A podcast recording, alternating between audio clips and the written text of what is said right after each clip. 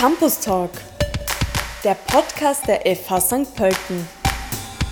Wissen, was morgen zählt. Warum brauchen wir mehr Gender- und Diversity-Themen in der Wissenschaft? An der Fachhochschule Sankt Pölten läuft derzeit noch bis Mitte Juli die Einreichfrist für den Gender- und Diversity Award. Prämiert werden Bachelor- und Masterarbeiten, die sich mit Gleichstellung und Diversität auseinandersetzen. Wie wichtig das für die Wissenschaft und unsere Gesellschaft ist, das bespreche ich heute mit der Gender- und Diversity-Expertin Anna Steinberger von der Fachhochschule Sankt Pölten. Hallo Anna. Hallo.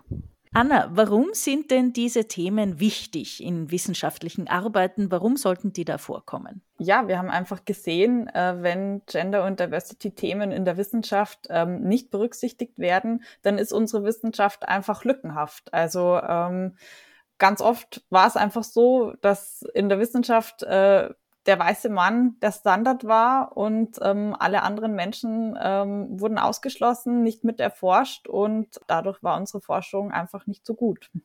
Das heißt, mit dem derzeitigen Stand in der Forschung, was es bisher gibt, können wir diesbezüglich noch nicht zufrieden sein. Genau, es heißt, dass wir uns da weiterentwickeln. Also ähm, so Gendermedizin ist da immer ein ganz gutes Beispiel, wo einfach sehr lange ähm, Medikamente äh, nur an äh, Männern getestet wurden, beziehungsweise auch Symptome nur von Männern dann gemeldet wurden. Und man weiß zum Beispiel inzwischen ähm, dieses Beispiel mit dem Herzinfarkt, das ist ein ganz bekanntes, dass man jahrelang dachte, Herzinfarkt ganz klassisch, ähm, man hat Schmerzen in der Brust, ein Stechen in der Brust und ähm, das ist das klassische Symptom, dann muss man sensibel sein.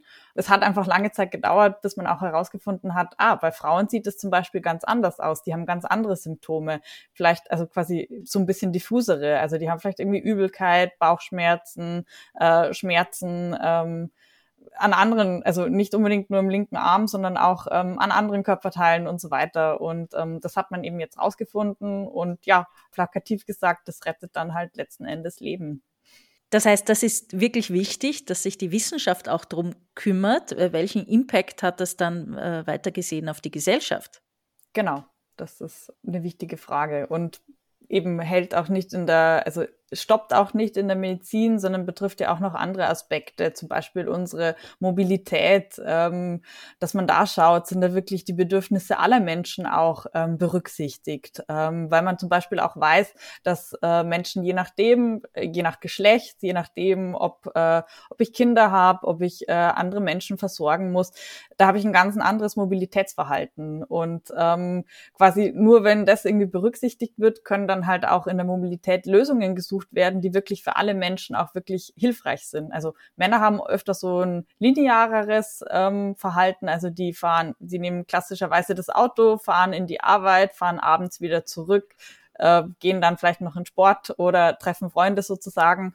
Und ähm, man hat herausgefunden zum Beispiel, dass das bei Frauen, ähm, die haben ein komplexeres und ähm, ein anderes Verkehrsverhalten. Also die bringen erst Kinder in die Kita, dann gehen sie selbst in die Arbeit, arbeiten Teilzeit, dann gehen sie wieder zurück, holen die Kinder ab, fahren schnell noch was einkaufen, ähm, bringen da noch der Bekannten was vorbei. Und also das ist viel komplexer und ähm, haben, sie haben auch oft kein Auto, auch weil es kürzere Wege sind et cetera. Und ähm, ja, sowas ist auch ein Beispiel, wo man sieht, ähm, da ist es wichtig, einfach sich anzuschauen, ähm, welche Diversitätskategorien da eine Rolle spielen und wie dann auch gute Lösungen für alle Leute durch die Forschung halt ähm, gefunden werden können.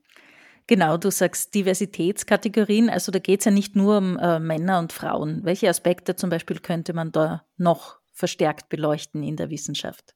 Genau, ich habe es jetzt einmal schon angesprochen, zum Beispiel ähm, Elternschaft ist da ganz wichtig, also das ist, hat einen großen Einfluss ähm, auf unser Verhalten, ob wir Kinder haben oder nicht, ob wir Pflege leisten oder nicht. Ähm, dann ist aber natürlich auch äh, Behinderung zum Beispiel ein großer Faktor, äh, ähm, auch das eigene Alter oder kultureller Hintergrund, den ich habe, ähm, sozialer Hintergrund, ähm, solche Dinge alle spielen da eine Rolle.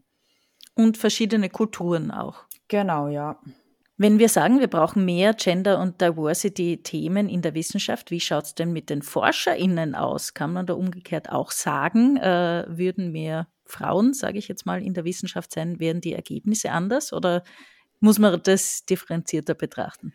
Äh, ja, ich tue mich da ein bisschen schwer, weil ähm, auf der einen Seite stimmt es irgendwie, die Leute, die Wissenschaft machen und äh, welche Erfahrungen die selbst gemacht haben, welche Lebensrealitäten die Menschen haben, ob sie diverse Hintergründe haben. Natürlich spiegelt sich, also schlägt sich das dann in der Forschung irgendwie nieder und ähm, es ist so dieses klassische Beispiel irgendwie, wenn man so denkt irgendwie an die Menschen im Silicon Valley, die irgendwelche unsere digitalen Lösungen irgendwie erforschen und suchen, dass das alles ähm, weiße, heterosexuelle Männer sind, ähm, dass die natürlich viele Erfahrungen einfach nicht mitbringen und quasi vielleicht auch Vorurteile haben und dass die dann quasi in unseren Technologien sich dann wiederfinden. Das ist so das klassische Beispiel. Auf der anderen Seite, glaube ich, ist es auch falsch, dass, wenn wir sagen, ah, wir brauchen unbedingt ganz diverse Forscherinnen, äh, wir brauchen mehr Frauen in der Forschung und das löst dann alle unsere Probleme. Wir haben Forschung, die alle berücksichtigt, ähm, ist wahrscheinlich auch nicht so. Also klar, Männer können sehr gut äh, äh, Forschung betreiben, die zu mehr Gleichberechtigung führt. Was sind jetzt konkret die Ziele des Gender und Diversity Awards an der Fachhochschule? Ja, wir an der Fachhochschule ähm, haben uns einfach gedacht, ähm, es wäre einfach sehr schön, ähm, als ersten Schritt mal überhaupt sichtbar machen, wie viel, äh, wie viele Arbeiten von Studierenden es eigentlich schon gibt, die sich mit dem Themenbereich auch ähm, beschäftigen, weil was mein Eindruck ist, sind es einfach sehr viele und ähm, ja, also die greifen damit ein wichtiges Thema auf und äh, wir hoffen halt auch, mittelfristig sozusagen da auch so ein bisschen einen Anreiz zu schaffen, äh, mehr Arbeiten zu schreiben, beziehungsweise wollen auch einfach die sehr guten Leistungen da an der F H anerkennen und wertschätzen. Muss ich jetzt meine gesamte Bachelor- oder Masterarbeit um ein Gender- oder Diversity-Thema drehen? Das heißt, dass das schon am Titelblatt steht oder, oder geht es um einzelne Aspekte auch? Genau, also wie ich ja auch schon gesagt habe, denke ich, dass es auch ganz stark davon abhängt, in welcher Fachdisziplin jetzt halt so eine Arbeit geschrieben wird. Drum wird ja, da werden ja dann die Aspekte auch ganz anders berücksichtigt. Und wir wollen schon einen klaren Bezug dazu, also quasi nicht nur so ein Nebensatz oder ein äh, kleine, ähm, kleiner Absatz, ähm, aber es reicht vollkommen, ähm, ja, wenn da, äh, wenn da quasi sich auch nur ein äh, Aspekt darum widmet. Ähm, wir haben zum Beispiel gesagt, es wäre einfach gut, wenn die Arbeit ähm, zum Beispiel Geschlecht oder jetzt hat, ähm, soziale Herkunft, Alter et cetera, dass sowas als Analysekategorie hergenommen wird, also dass man sagt, ähm, ähm, dass man da vielleicht auch einen Vergleich macht, junge Menschen versus alte Menschen. Oder wir haben gesagt, dass Gender und Diversität in der Fragestellung ähm, eine Rolle spielen muss, dass man jetzt zum Beispiel fragt, ähm, wie muss ein Online-Tool gestaltet werden, damit auch Menschen mit Behinderungen das ganz gut nutzen können. Oder ähm, es war, reicht uns auch aus, sozusagen, äh, wenn die Arbeit ähm, einfach einen Beitrag gegen gesellschaftliche Ungleichheiten leistet, also Gleichstellung vorantreibt, ähm, zum Beispiel Rassismus bekämpft, das Miteinander von Menschen in verschiedenen Kulturen fördert oder genau solche Dinge. Jetzt abseits dieser Themen, wie schaut's denn eigentlich mit dem Gendern in wissenschaftlichen Ho- oder in Hochschularbeiten aus derzeit? Ist das schon gang und gäbe?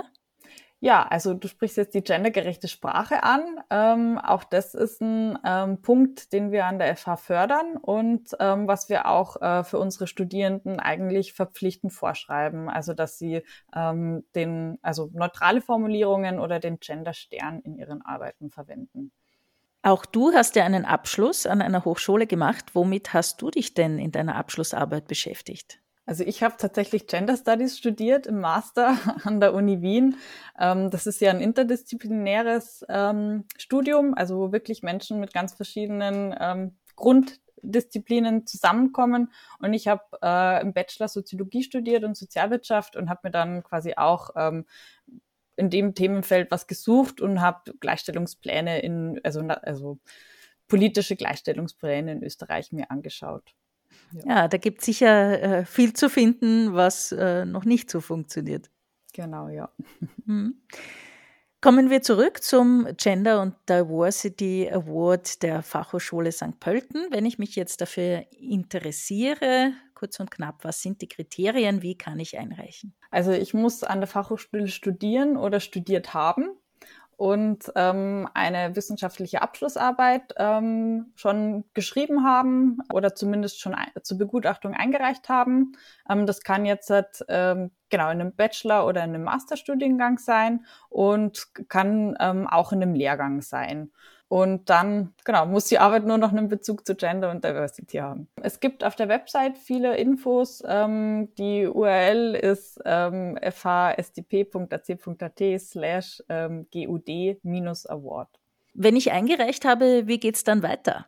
Dann wird sich ähm, eine Fachjury die ähm, eingereichten Arbeiten anschauen im Sommer und wird dann ähm, je, also für die Masterarbeiten und für die Bachelorarbeiten jeweils die drei besten Einreichungen ähm, auswählen.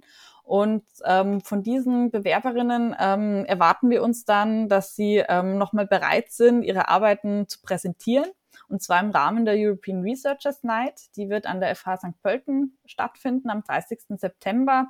Und genau, da sollen die äh, BewerberInnen ähm, kurz ihre Arbeiten äh, pitchen und ähm, nochmal einem breiteren Publikum einfach vorstellen. Ja, eine gute Chance, die Themen dann wirklich auch an die Gesellschaft zu bringen, damit die Master- und genau. Bachelorarbeiten quasi nicht nur in der Schreibtischschublade liegen, sondern wir die Themen auch rausbringen. Gut, dann sage ich äh, vielen herzlichen Dank. Anna Steinberger, Gender- und Diversity-Expertin der F H Sankt Pölten, danke fürs Gespräch. Danke auch.